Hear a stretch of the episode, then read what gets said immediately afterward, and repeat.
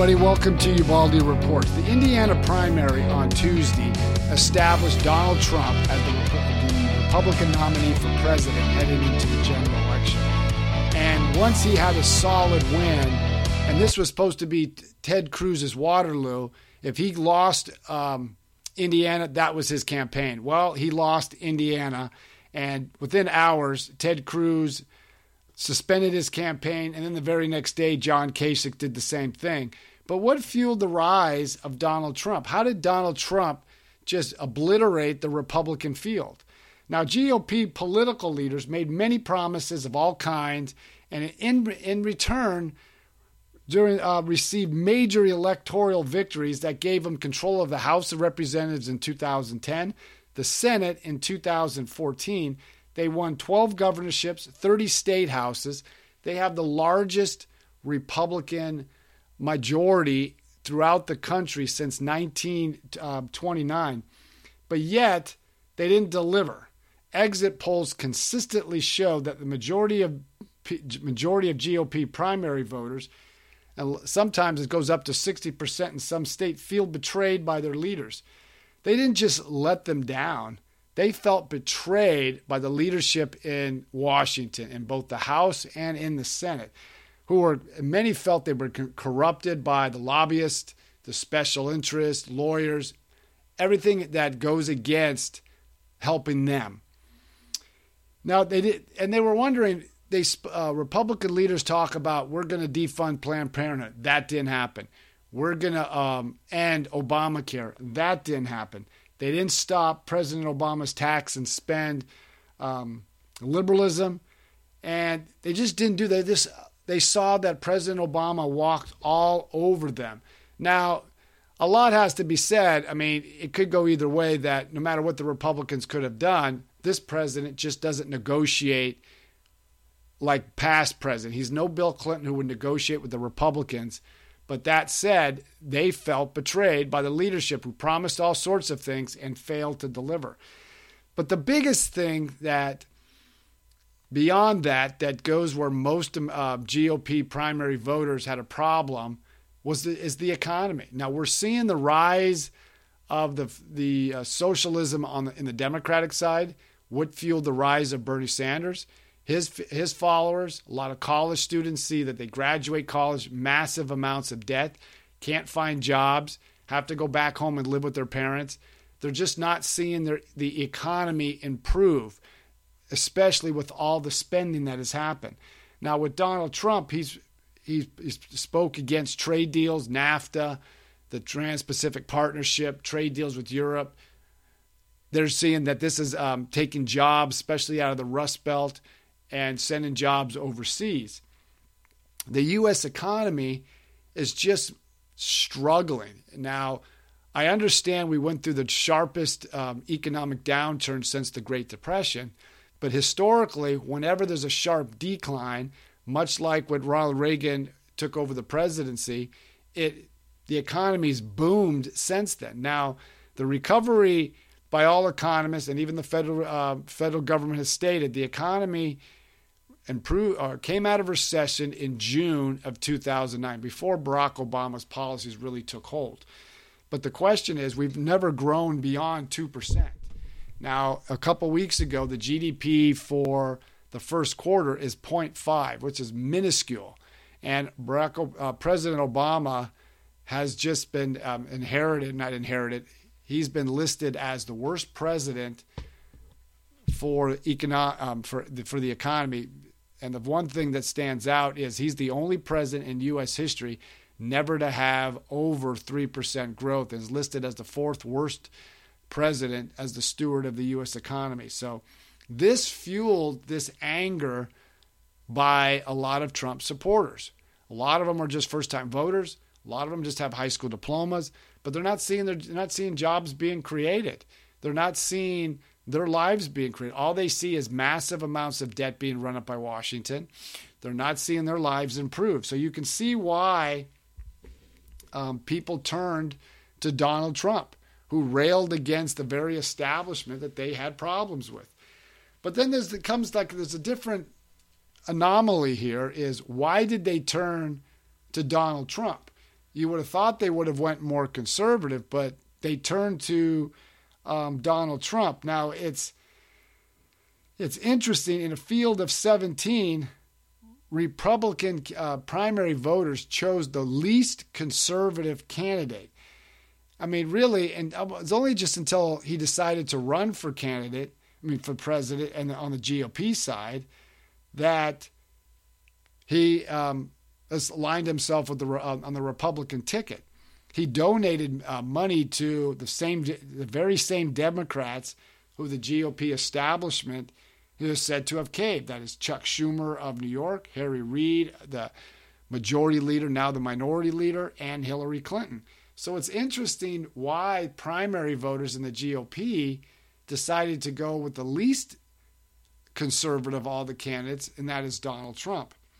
And I'm wondering if any people, this is not to, to, slam Donald Trump, it's just trying to get this idea of to everybody to, to talk and to discuss this is why why Donald Trump?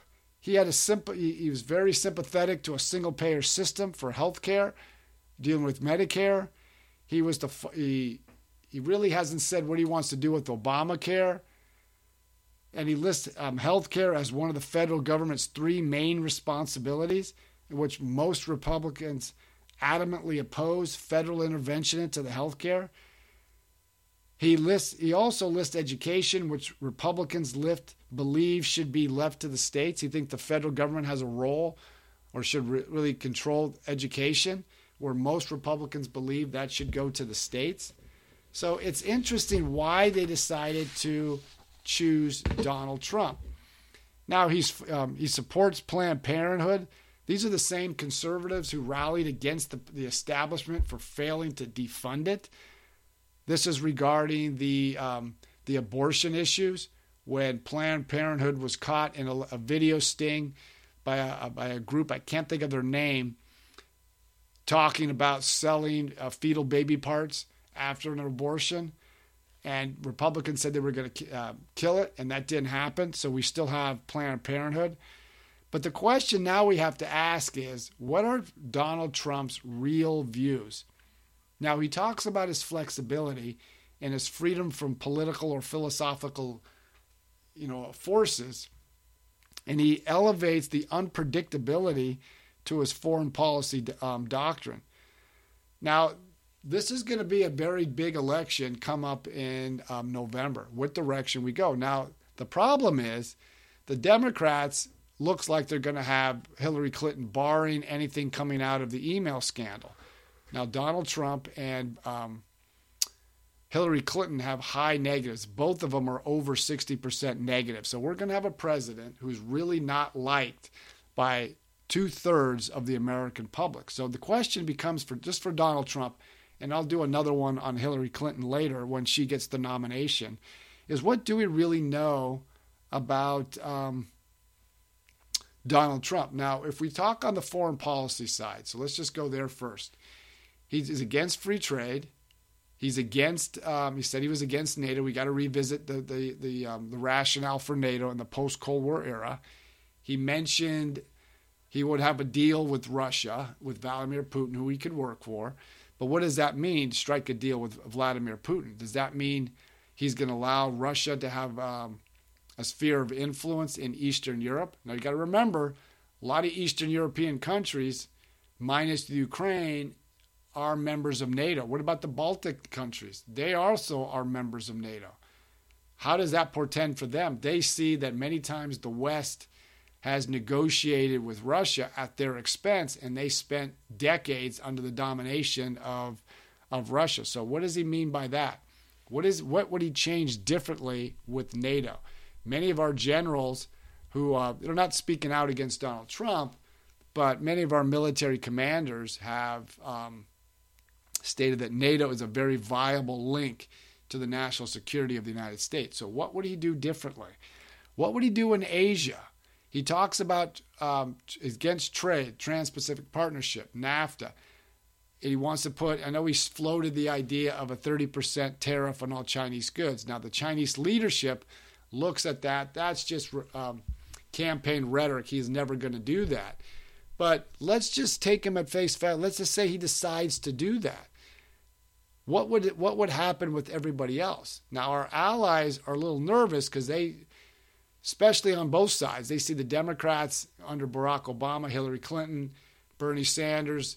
They're all talking about different things on foreign policy. I know Hillary Clinton's a little bit more activist or more engaged, but they're seeing the American public going disengaged on the world scene. And that worries a lot of um, our allies around the world because they see a resurgent Russia. They see China and you know, flexing its muscles in the South China Sea. They see Iran going crazy in the Middle East. And they see the United States pulling back. So, where does that leave them? That makes the world a lot more unstable than um, we've seen in the past. So, we need to know is what does um, Donald Trump, what is his really belief on foreign policy? What is his vision? Now, his foreign policy address a couple, uh, two weeks ago, really was just kind of chaotic and all over the place. So we need to know what is Donald Trump foreign policy going to be like. Now, pivoting to the economy, here's some questions: Is what is the um, how does the president, oh, excuse me, how does Donald Trump plan to fix the um, the U.S. economy? He talks about the national debt. He's going to balance the, na- the national debt, which is about $20 trillion in eight years. A lot of economists said that's impossible task. Now, he's walked that back, but how would he shape the, the American economy? How would he reduce the national debt? He mentions nothing on entitlement. It's kind of interesting. Chris Christie ran his whole campaign on um, reforming entitlements and reducing the entitlement expenditures and Donald Trump has said nothing, doesn't even want to touch it. So it's interesting that now Dick Chris Christie supported him. So what? How does he plan on reducing the national debt, where 60% goes to the entitlements, uh, Medicare, Medicaid, um, interest on the debt, and Social Security? So these are the biggest drivers of our debt. So how does he plan on doing that? What about taxes, health care? The question with um, health care is he says he wants to repeal and replace Obamacare, but he hasn't really said what. And this is what I would say for the Democrats as well. How are you going to get this thing through when neither the none of the president, not one president, either Clinton or Trump, who is going to be president, will have the supermajority that Barack Obama enjoyed. So the question is, how would he overhaul the healthcare system? And everybody needs to know, May, excuse me, November 1st, healthcare is going up substantially. Even the Medicare actuary who helped put uh, usher it in through and was oversaw the rollout of Obamacare. This was someone who was appointed by President Obama. Said healthcare is substantially going up. So the next president's going to have to deal with all the kickers that are kicking in that were pushed off, which is the um, the Cadillac tax. All these things are making healthcare that much more expensive. So we need to know is what would Donald Trump do? Now, for the economy, what would he do for tax reform? What would he do for um, small business? We haven't heard any of the candidates discuss anything revolving small business. And my listeners need to know this that uh, for the first time since they've been recording that more small businesses are leaving the economy than are coming in and everybody needs to understand 60% of all jobs to 70% of all jobs in America are created by small business. It's not corporate America that creates the engine of economic growth, it's small business. And many small businesses are facing regulatory burden, the over the um, the Obamacare mandates, Dodd Frank, and then all the environmental regulation that are coming down the pike from the EPA are hurting small business. So how would a, a Trump deal with this? There's a lot of issues that need to be discussed, and it'll be interesting to see how Donald Trump would do this. Now that he is the nominee, and he's about we're about a couple, you know, ten weeks away from the GOP convention in Cleveland. Now he's got to start building this um, or reconciling with the GOP establishment. Now, just a day or two ago, Paul Ryan didn't endorse Donald Trump yet because he wants to hear where he stands on these core issues. Now, a lot of people just came unglued, like Jeff Sessions, the senator from, I think, believe Alabama, was said that's a big mistake by Paul Ryan. But the question I would want to know, and I think Paul Ryan wants to know, is where does um, Donald Trump stand on these key core issues that have been the hallmark of the Republican Party for decades? Because once he's the nominee, nominee he's reshaping the Republican landscape. Instead of having a conservative candidate, the Republicans decided to go with someone very liberal, a totally an unorthodox candidate that very bombastic, makes these outlandish statements. So they're tied to him either way. So they want to know is where does he stand on these key issues, and that if if they can reconcile, that means they can free up a lot of the uh, the funding that um, Donald Trump is going to need. Now, the other thing Donald Trump is going to need for his campaign, and he's very behind on this, is where does he stand on digital operations, the, a ground game in each of the states, especially in the battleground states. What he needs advertising. He's getting free advertising now because of his personality, but that works in a primary. In a general election, he's got to appeal to a much uh, broader base than where he has now. So, how does he how does he expand into the Latino market, which he's very has a very negative view of him? How does he attract women, which is really upside down on those two groups? Now he must add. He's got to build up his campaign, add new people, get the talents that they have, and will he leave the ground game to the Republican National Committee, or will he use the ground game for him his own campaign to establish? That's something to be we, we just don't know. Now the question becomes of this: Who does he choose as his vice president? Now, because he's upside down with women and Latinos, he may be wise to pick someone like that. That's up to him. He may pick John Kasich to have somebody who has experience in Washington. And John Kasich comes from the battleground state of Ohio, being the governor there now.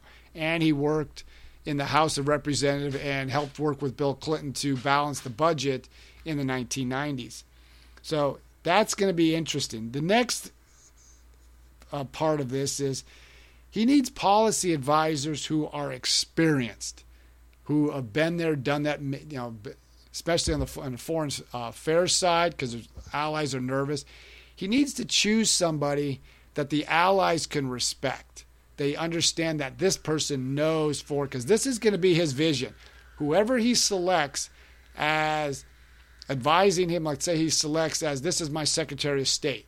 This will be my Secretary of Defense. I think Donald Trump needs to choose these individuals now, not traditionally after the election, because this would signal signal to the world that he's serious, he's not going to disengage from the world, and he has competent individuals running his foreign policy team. And that goes the same with his economic team. He needs to pick, I know he's a big business guy, but you need somebody that understands the economy, that understands helping small business, which I mentioned earlier, which is getting just rolled by the Obama economy.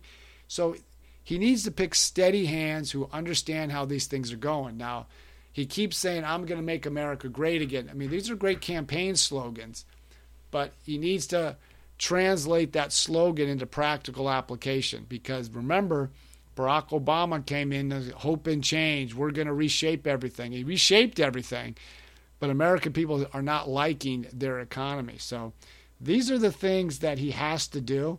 Now, as he goes into the general election, it's going to be interesting because this is the first time at least in the modern era, where you have two candidates, Hillary Clinton and Donald Trump, where two thirds of the American public really don't like them, have a strong dislike. So it's going to become the lesser of two evils. Now, the advantages that Donald Trump has he's a business guy, he really understands the economy.